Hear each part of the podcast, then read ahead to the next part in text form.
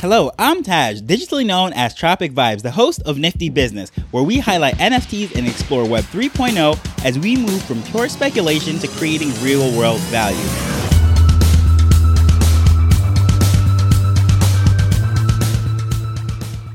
Although Solana has the second largest market cap and it's only behind Ethereum, you would not know that by listening to NFT collectors. They make Solana seem like it is just a second rate blockchain, and Solana diehards, on the other hand, will say that there are a million reasons why the blockchain is far superior to Ethereum, and this is really like comparing apples to oranges, but today we will discuss why we may soon find out. Solana is heading to OpenSea.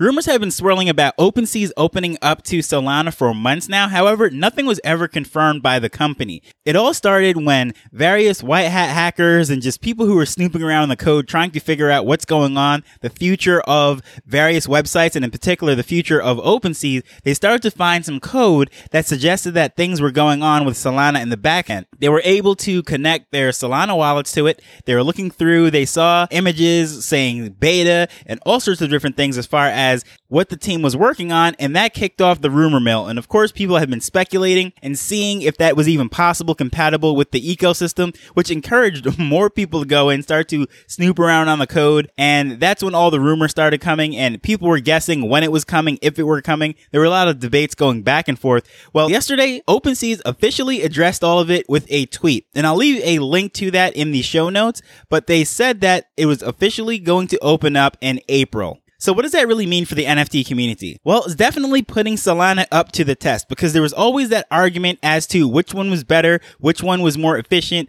or had the better ecosystem to build on. And it's sort of like comparing iPhones and a Galaxy S because those are really the two flagship phones on Android and iOS. And if you notice that they are always heated debates about what's going on on Android versus what's going on on iOS. And if you're a diehard in either camp, you can't convince the other one that the uh, other camp is better or whatever it is, all the other features. And that is sort of like discussing the people that are absolutely diehard in Ethereum and diehard in Solana. It's very hard to compare. And even when these iPhones release, you notice that they always compare the latest iPhone to the previous generation of iPhones. All the specs, all the the hardware and all the different things never lines up with any Android phone, especially not Samsung phones. So they don't even really make the head to head comparison. And in a lot of ways, that is the difference between Solana and Ethereum. They're so very different. Their ecosystems are different. Their use cases are so different. So it is very hard to really have that debate because there is no head to head. However, this is the very closest thing that we've ever come to having a head to head matchup. And it's going to be duked out, if you will, on OpenSea. The reason why this is important is OpenSea is by far the largest NFT marketplace. So having Solana on there, it is going to really open up the world of NFTs to a lot of people that are trickling to OpenSeas because they know that is the biggest place. So they don't even go to all, check out all of the different alternative blockchains and seeing what's going on. Although Solana is a second place, it is so far in the distant second place that the people that are really coming into this whole ecosystem, they read all the headlines and everything. They just go straight to OpenSea and they never hear about all the other alternatives. But now it is on a level playing field and now we can do apples to apples and really comparing to see where is the better alternative to launch, what kind of projects could go on. But also it has a lot of implication for OpenSeas in general. If you listen to episode number 33, I mentioned that I don't believe in the long run that OpenSea is going to have market dominance. And in that, I discuss all the different issues that they have over reliance on Ethereum, not being decentralized, and so many other things. However, this can definitely delay the downfall of OpenSeas. I still think those things are stand in place.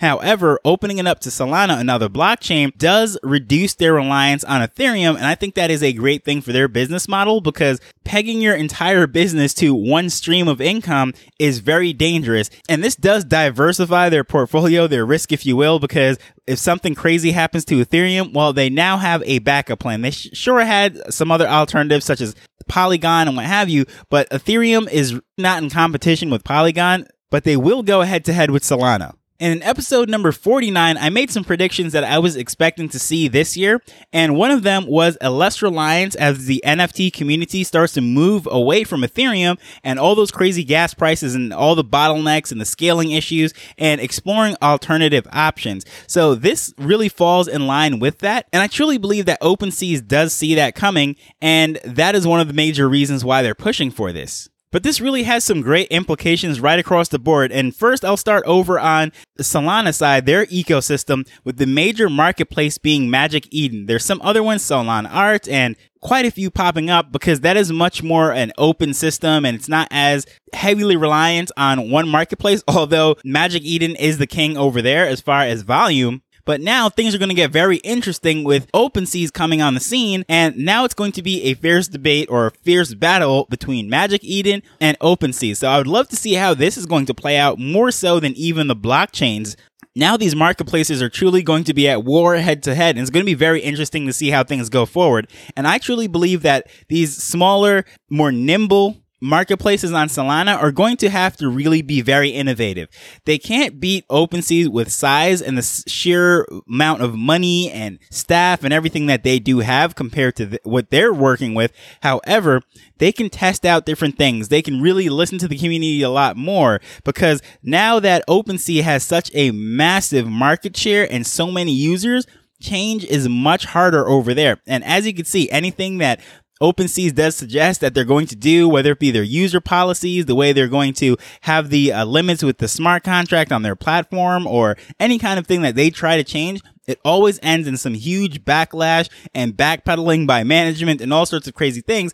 So, these small, nimble marketplaces can definitely have the opportunity to just be innovative and really push the edge. And I think that's going to be a good thing because really that is going to be the only way to stay relevant now that OpenSea is going to have Solana. And for collectors, things are going to get very interesting because usually people get stuck in whatever blockchain they come into at first. And especially someone who is used to Solana or Wax or one of these blockchains that do not have gas, as I've said many times, it is so hard to come over to Ethereum. So you won't even necessarily look on Open, see what's going on over there, just because all of those projects, you're going to have to pay a ridiculous gas fee to g- get into it. And I can definitely say the transaction fees on Ethereum, you can mint out things on Solana or one of the other blockchains with just the gas fee alone. So because of that, it is very hard to make that jump. And then the Ethereum side, those collectors see themselves as more as a blue blood, blue chip, I should say, collector, and they're not going to look over in the backyard of Solana and looking at the minor leagues, if you will. They consider themselves to be professional investors. And this is just general stereotyping, of course.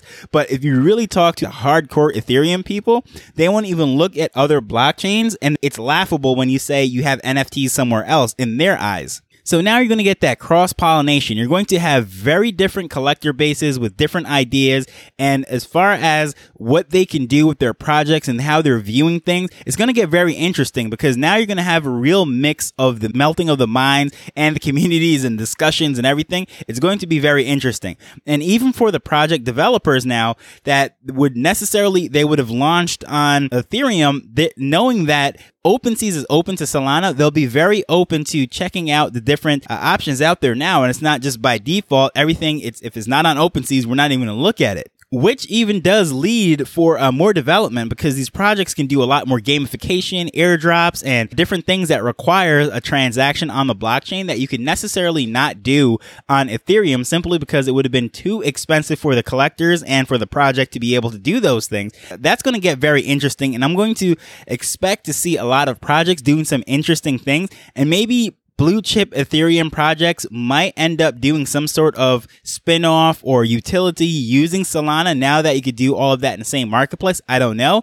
but that's just something that could be uh, down the line. And because of that, this might spell trouble for Polygon because at this moment in time, the main reason that people are using Polygon is because it is definitely on OpenSeas and it just makes things so easy. And project now that has launched on Ethereum, a lot of times they will do their airdrops and their different different utilities using Polygon. It is in the same wallet. It is on the same marketplace. Therefore, that is the main utility or the main use case, I should say, the reason for people building on Polygon. But now that Solana is going to be on OpenSea, I think this really changes things and makes people really wonder, is this something I should really do on Polygon or should I do it on Solana now that they're both on OpenSea? So this is going to get very interesting as far as them squaring off. Until this point, a lot of discussion has been Ethereum versus Solana, but now we're going to start to hear a lot of Solana versus Polygon discussions, I believe. Sure, we hear it here and there, but because those are the two dominant ones, you don't really hear uh, them squaring off against Polygon, but now I think you will. One thing to really keep an eye on though is the wallet situation because right now the most dominant wallet that is on OpenSea is MetaMask. And really that is what the Ethereum community uses for the most part with collecting NFTs and trading and DeFi and all these different things. However, Solana's most dominant wallet is the Phantom wallet. Over on the Solana network, of course, there are still options. However, as far as the user experience and even my personal preference, it is to use the Phantom wallet. And because of that, things are going to get very interesting. I know that the Coinbase wallet does have cross-chain compatibility and has a lot more flexibility and options. However, I don't know what these other wallets are going to do, especially now that they see that it, there's a possibility that both of these chains will have some very high demand with OpenSea's integration. So I think going forward, we're going to see a lot more chains and a lot more wallets having cross chain compatibility. So that's going to be very interesting to see. And I don't know how that's going to work out or how the logging process is going to be on uh, OpenSea, but I, I, imagine right now when they first launch in uh, the next few weeks or so that you're going to have two different wallet sign-ins. I think if you're going to transact in Sol, you're going to log in using your Phantom wallet. And then if you're going to transact with ETH or Polygon, you're going to use your MetaMask. So I think this will end up having two options and two accounts and what have you. But I don't know. It could get very messy. However, I don't necessarily think that is a bad thing. I think separating these could be a good thing simply because it just gives it more points of failure. And that's one thing I do like right now. If God forbid one of these wallets does get compromised, then the only thing really at risk is those particular NFTs on that chain. So I don't know how that's going to go going forward, but that's just something to keep in mind and to consider. But nonetheless, things are going to get very interesting. So what do you think? Do you think this is going to have a huge jump for uh, Solana prices or do you think it's not going to really impact anything because the NFT space is not really moving the market as much as the general crypto market? I think things are going to get very interesting either way, but I'd love to know your feedback and your opinion. Just reach out to me at Tropic Vibes on Twitter. And as usual, I just want to thank you for taking the time to listen to this episode as we build Web3 together. So until the next episode, later. The Nifty Business Arrow is not investment advice. It provides insights and information within the space. As with anything, please do your own research before making a decision whether you're making an investment or a purchase.